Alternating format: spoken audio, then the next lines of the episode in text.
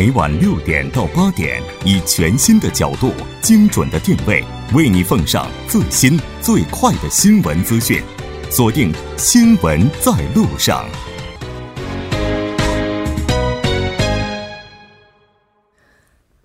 好的，欢迎回来，了解最新热点焦点。锁定调频一零点三，《新闻在路上》。广告过后，马上回来。好的，欢迎回来。那接下来马上为您带来我们今天新闻放大镜的第二部分，依然是和来自 Tech and Law 法律事务所的法律顾问黄平平，以及来自中央日报社的王哲一起来讨论性犯罪案件私了相关话题。节目也期待您的参与，您可以发送短信到井号幺零幺三，通信费用每条为五十韩元。另外，你也可以在 YouTube 上搜索 TBS EFM，在收听 Live Streaming 的同时点击对话窗参与互动。那刚才咱们提到了说，如果私了的话，可能会带给公众一种错误的这种感觉，就是是不是金钱是万能的？那作为被害者，其实刚才黄律师也提到了，就是从受伤害的程度上来看，如果接受私了的话，能够让这个案件快速的解决，然后在更短的时间内被大家遗忘。如果他的阵线拖得越长，那也就意味着受害者在整个过程当中会不断的去遭受二次伤害，可能会不断的去回忆到这件事情，然后就没有办法真正的走出这个阴影。嗯，所以从法律的角度来看的话，就是。私了可能对于受害者而言是更好的，对吗？它从经济上来讲，就是说，我们说它的经济效益是很好的，就包括时间效益上来讲也是最快的。但是呢，确实，但是就是说，从量刑这个方面来讲，因为私了可以抵消很大一部分的量刑，这个呢，其实也会给被害人一种心理上的压力。嗯，也就是，也就是说，这个从。从这个法律的角度来看，我其实之前从来没有想过这样一个问题。可能以前都觉得，所有的加害者都应该受到法律的制裁，法网恢恢，疏而不漏。但是换一个角度来讲的话，原来私了可能也是对被害者的一种保护。但其实说实话，被害者的立场来看的话，私了这东西应该是一个很矛盾的东西。对，怎么说呢？你说现在因为私了可以把这个量刑抵消这么多，所以很多加害人他会强迫你跟他私了。嗯，所以这种情况下，如果特别是像职场内的这种，他还是你的上司或者有一定的人事权的话，就这只是其中一个例子哈。那受害人就会想，我如果不跟他私了，他回头万一判个没事的出来，那会不会对我再进行一些其他的报复？嗯，这是很多人担心的一个问题。那第二个问题，就像刚我们一直在讲。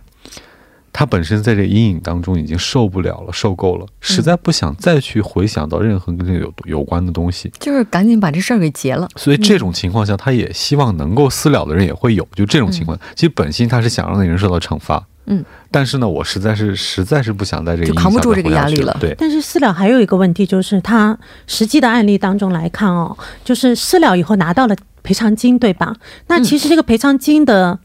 针对这个赔偿金的性质和使用上也会有阴影的。举个例子，他可能会觉得这笔钱很肮脏，嗯，他不想用，或者说他觉得不知道这笔钱该用在哪里。那或者是说别人的眼，别人怎么去想他怎么去用这笔钱？那这些都即使拿到了钱，这笔钱对他来说也不见得是一个非常方便的东西，就觉得这钱拿到手了也是烫手山芋。对，也还有这种情况，就比如说有的人吧，他其实不是所有的性犯罪，当然也不是说他们都是好人，但是也不是说他都是罪大恶极的人，可能有的这个受害人还会存在一个恻隐之心，比如说啊，我我是不是如果真的告到底，是不是就把对方也毁了？也有这种情况存在。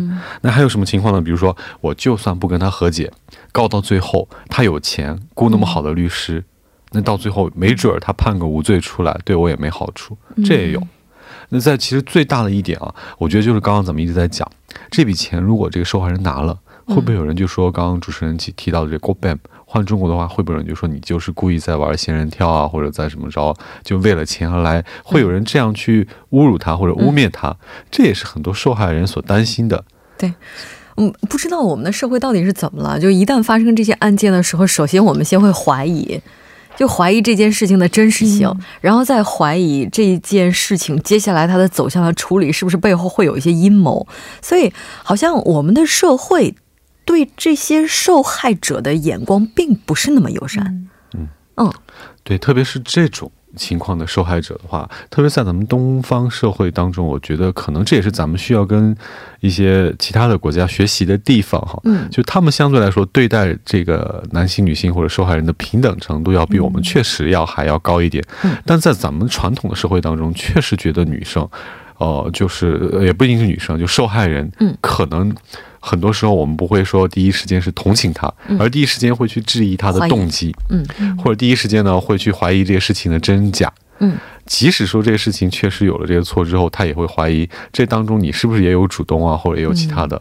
而且这个其实不光我们在印度的话，应该更甚哈。我记得之前看过一个比较比较冲让我冲有就是特别受冲击的冲击冲击的一种报道，就是印度很多人会去责怪那些受害人，说你是不是穿的过于暴露，就觉得他不检点。对，是你自己的原因。所以我觉得啊，原来我们确实社会对于这些受害人还是很不公平的。是的。那其实不管是从法律的角度也好，从社会舆论的整个的走向也好，哈，那当然，刚才黄律师也提到了说，如果能够接受私了的话，那可能会节约更多的成本。嗯，那它对于受害者而言的话，可能也是一种客观上的保护。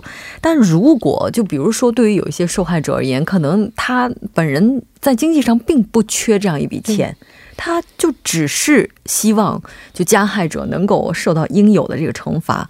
那像这种情况，就是说，我们该怎么样去保护受害者，他们不要再受到二次伤害呢？因为我觉得在二次伤害这个方面，就是首先就要区分，它是要斗争到底，是走这个刑事的这个，就是不不要求不走和解程序、斗争到底的路线呢，还是说接受和解程序，通过和解来处理？那这两种方式带来的二次伤害是不一样的。嗯。因为那如果是第一第一个方面的话，其实相对来说，它的二次伤害会比较低，心理上，因为其实法律给出了一个判断嘛，给出了一个判断说这个人是罪有应得，他进监狱了，那大家就会觉得说啊，你是正义的那方，因为法律都是法庭是这样子站在你这边的，那相对来说他的二次伤害会比较低，这是事实，但是可能经济上面的，就是。赔偿是比较少的，那和解这块的话呢，那就会带来二次伤害是很难避免的。所以和解这块，我觉得应该增强一个意识，就是说，其实和解和就是说，你作为被害人拿到这笔，就是说你受到了伤害，通虽然说用金钱来不能完全弥补你的伤害，但是用金钱弥补你的伤害，这是你的权利。应该有让社会产生这样的一个意识，因为即使不通过这个和解程序，在民事诉讼当中，他也可以针对这个身体的侵害得到这个赔偿，所以让社会产生一个这样的一个正确的意识，这样子才会减从根本上减少被害人的这种意识。这种受受伤害的这种程度，对我觉得这句话说的特别好，就是说应该要让大家知道，虽然说这个金钱没有办法去弥补我们的伤害，但是用金钱来弥补我们的伤害是我们的权利。然后我觉得还有一点，刚刚我们提到社会大众不要给二次伤害，其实我们还要注意加害人有时候也会给二次伤害，就包括他在这个重新协商的过程当中，很可能会让这事情不断的被唤起。此外，也存在我们刚刚讲到的被威胁，你要不跟我和解，我跟你怎么着？嗯，所以我觉得现在我们急需的就是，第一，可能这个和解的过程我们要在法律上规定一下，比如说你嗯必须通过律师，嗯然后。第二，你如我们必须要制定一个，如果你威胁我或者胁迫我进行和解的时候，会受到什么处罚？我觉得如果有这样一个规定的话，可能会减少很多被迫和解的现象。对，就在和解程序当中列明一个清楚的一个接触的这样的一个哪些哪些方面可以接触，哪些方面不可以接触的这样的一个规定。嗯，是的，这个好像在美国的话，性犯罪是不能私了的。对，在美国的话，确实是美国的传统就是性犯罪不能私了，一定要走刑事程序的。嗯，他好像印象当中总觉得美国就是在可能性方面这个文化是走的比较靠前一些的，但他有一些方面这个立法反而是更严格。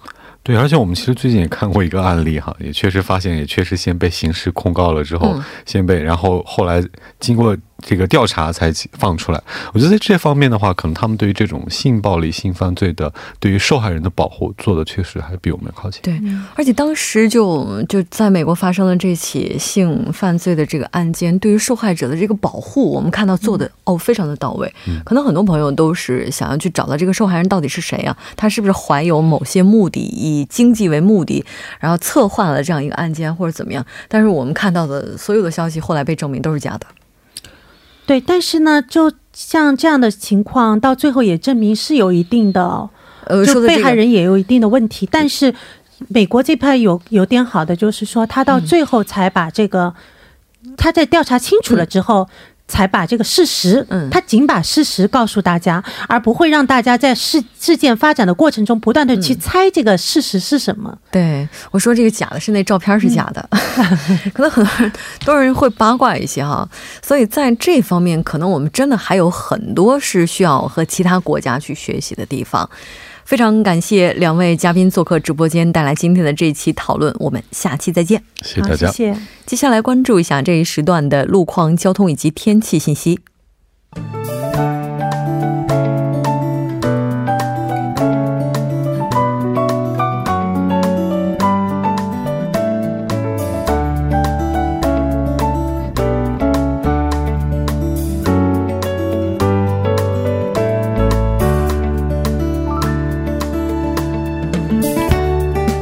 晚间的七点四十三分，这里依然是由楚源为大家带来的道路和天气信息。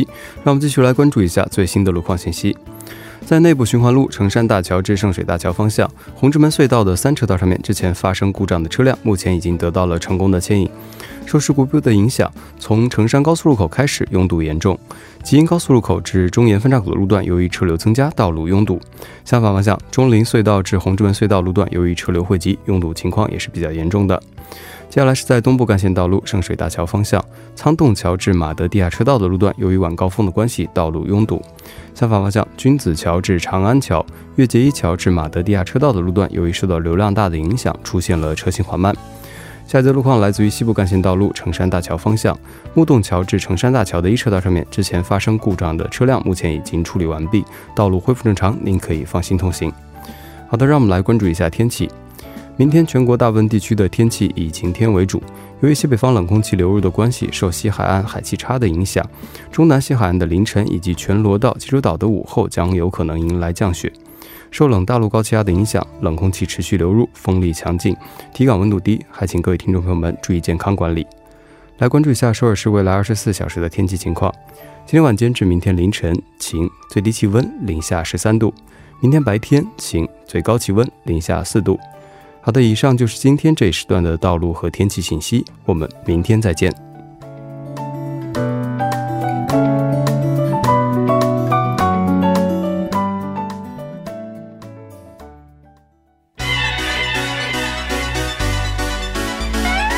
带您了解中国最热门的实时动态，中国中国中国实时热搜。好的，欢迎回来！中国实时热搜带您了解当下中国人最关注的热门事件。马上请出栏目嘉宾房秀清，秀清你好，Hello，大家好，主持人好。非常，这开场白我是不是中间打断了？继续。没有。最近呢，编稿子的时候呀，老是觉得大开眼界的这个事情呢是特别多哈。实不相瞒呢，每天找素材编稿子的时候呀，真是觉得世界之大无奇不有呀。有些事情的操作呀，真的是令人窒息啊。嗯，对。那所以今天这第一个热搜有多离谱呢？那如果你去考研呢，到了考场发现收到的不是试卷，而是答案，你会不会赶紧掐自己一把，看一看是不是在做梦？那不是做梦哈，那你会不会气到爆炸呢？好歹拿到试。卷再给答案，说是呢，山东某高校的硕士研究生考试呢，在考外语教学理论基础时呢，出现了错误，将答案当成试卷发给考生，考生们呢当场也是目瞪口呆呀。对我看到这条消息的时候，还以为自己看错了，因为我在中国还真的是参加过，就应届的时候参加过一次考研哈。就那个时候，我记得还是下着雪呢，然后到考场上上辛辛苦苦的去考试了。如果要是说当时监考老师发给我的是答案，我估计真的能蹦出来的感觉哈。那怎么会发生这样的一种情况呢？那由于工作严重失误呢，试题印刷封装错误呢，导致了考试无法正常进行。那随随后呢，该大学研究生招生信息网呢发布了补考通知，以补考成绩为准。那考试交通费用呢及住宿费用呢都由学校来承担。嗯，是的。那这个事情，它绝对是一起这个有关方的重大事故哈。那这个负责人该怎么样去承担这个责任呢？那山东呢，就迅速成立了调查组，开展调查，已经对相关负责人做出了停职处理。那下一步呢，将会根据调查结果，依法依规严肃处理。嗯，是的。那我觉得网友们这是不是在网上也得炸呀？对，那有的网友就说了，三个小时用了一个小时抄答案，然后两个小时呢坐着没事儿干，那过几天呢还要再去参加补考，那我缺的是补考的钱吗？我们缺的是时间，是在一次走进考场的勇气。是，哎，据说当时考生的反应也特别的有意思啊，说很多考生是奋笔疾书，赶紧抄答案。对，对，那不知道秀清就作为这个一名大学里的老师，您会怎么看待这样的事情呢？那我之前呢也是经历过在中国的考研哈，那这个备战考研呢真的是非常辛苦。那你的一次失误呢，耽误了多少起早贪黑、废寝忘食的孩子呀？那必须吸取此事的这个教训。嗯，监考环节呢，应当充分考虑试卷分发的复杂性，让监考老师呢有足够的时间进行细心甄别，从源头上解决命题印刷环节可能出现的草率形式。确实，这也太草率了。对于这些学生来讲，那。有些人可能专门是请假来考这样一次一次试哈，那如果接下来重考的话，这从人力、物力、财力方面都是不小的一个付出。那再来看一下下一条这个热搜吧，是什么呢？哎，快放假了，要考试了，那都准备的怎么样了呢？你喜欢不按套路出牌的试卷吗？那近日呢，郑州某科技大学呢大二中国古代文学课的期末考试出现了神仙题，哎，被刷屏了。什么神仙体啊？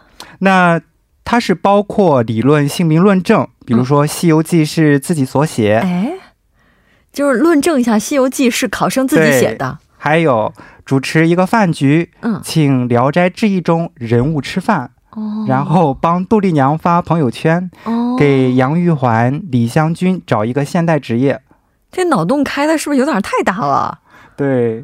那学生们对于这样的考题欢迎吗？是的，有的学生就说了，用自己的名字论证《西游记》是自己写的，非常有趣啊！大家呢可以进行各种天马行空的思维发挥，嗯，也都很喜欢这种考试的形式。嗯，哎，我想问一下秀清，如果让你来论证一下，算了，这个《西游记》这个论证是自己写的，有点太难了。问一下，如果要是杨玉环要是来到现代的话，您觉得会比较适合什么工作呢？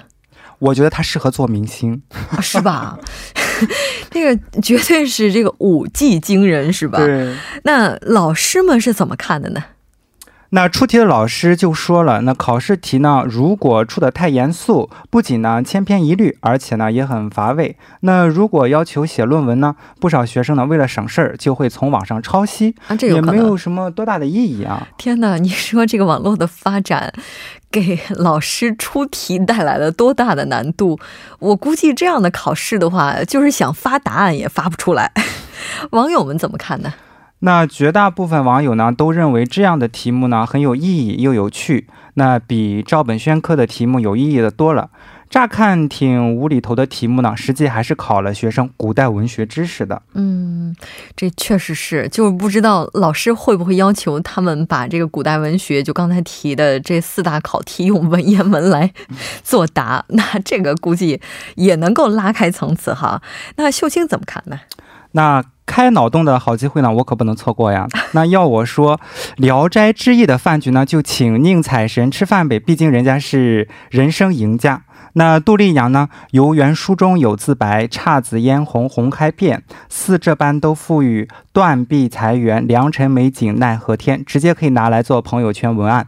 那杨玉环呢？刚才说过了，可以做明星。历史记载她呢，善歌善舞善音律，引领时尚潮流啊！而且回眸一笑百媚生，六宫粉黛无颜色，妥妥大美女一枚。老师，我这样能过吗？啊，算你过，算你过！你大过年的不能让你不过是吧？好的，这不知道听完这样的考试题目之后，我们收音机前的老师们是不是也会想一想，接下来出考题该怎么出哈？那再来看一下今天的最后一个热搜。哎，说吵架呢是生活中比较常见的事情，那不论是朋友之间呢，还是恋人之间呢，都会因为一些小摩擦而发生争吵。那有人呢就因为争吵被气死了。哎，这怎么回事？怎么能给气死呢？那说是呢，柳大妈和郭大妈呢都在同一家针织厂上班。那柳大妈呢在分发围巾的时候呢，这郭大妈呢就认为柳大妈故意少分了围巾，于是呢这两个人呢就发生了争吵。结果呢这吵了半个小时之后呀，郭大妈就晕倒了。送到医院后的第三天，郭大妈就去世了。这是一条围巾引发的血案呢。悲剧。嗯，对，这个这个事情后来怎么处理了呢？那这个郭大妈的家人呢，就认为这柳大妈呀，在明知郭大妈有高血压的情况下呢，还跟她争吵，导致病发死亡，就要求赔偿责任二十一万余元啊。那柳大妈呢，则认为郭大妈的高血压呢是在发生了半个小时之后才发现的。那法院就表示呀，发生的争吵客观上呢给郭大妈带来了精神上的刺激，一定程度上呢造成了郭大妈的死亡。最终呢，柳大妈被判赔偿郭大妈一家呢是七万元左右。嗯。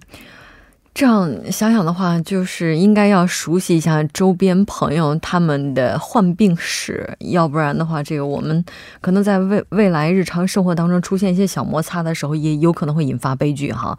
网友们怎么看呢？那有的网友就说了：“你说这叫什么事儿啊？吵个架还能把人气死？对呀，还得赔偿。那看来以后要是吵架，就该先问问对方，你有病没？” 这个虽然说网友们的反应是有一些过激哈，但不无道理。那因为如果在知道对方有高血压的情况之下，还发生如此激烈的冲突，确实是有一定风险的。哎，不知道秀清你会怎么看呢？那生活中呢，难免呢会发生一些小摩擦，遇到的时候呢。不要为了逞一时之气和对方发生激烈的争吵，那万一出了什么好歹，就像上面讲到的案例一样，伤了身不说，还有金钱损失。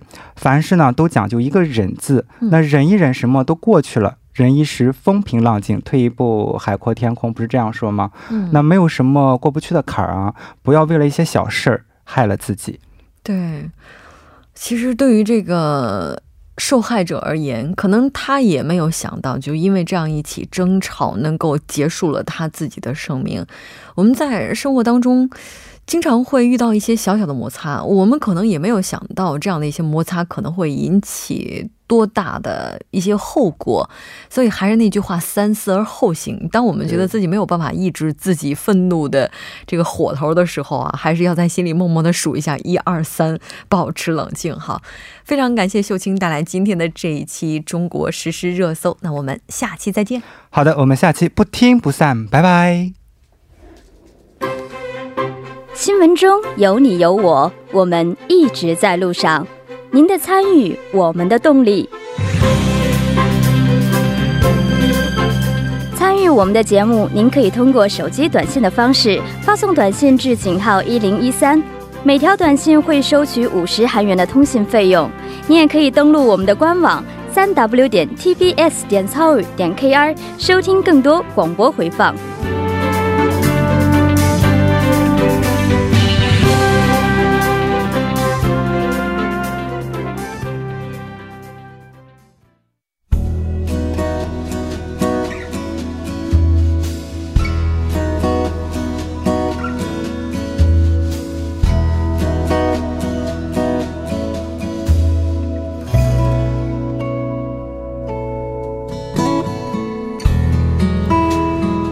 很多朋友而言呢，可能有这样的一个新年习惯，就是希望能够迎接第一缕新年的阳光。我们看到韩国天文研究院呢是在今天发布了韩国主要地区三十一日的日落时间以及元旦的日出时间。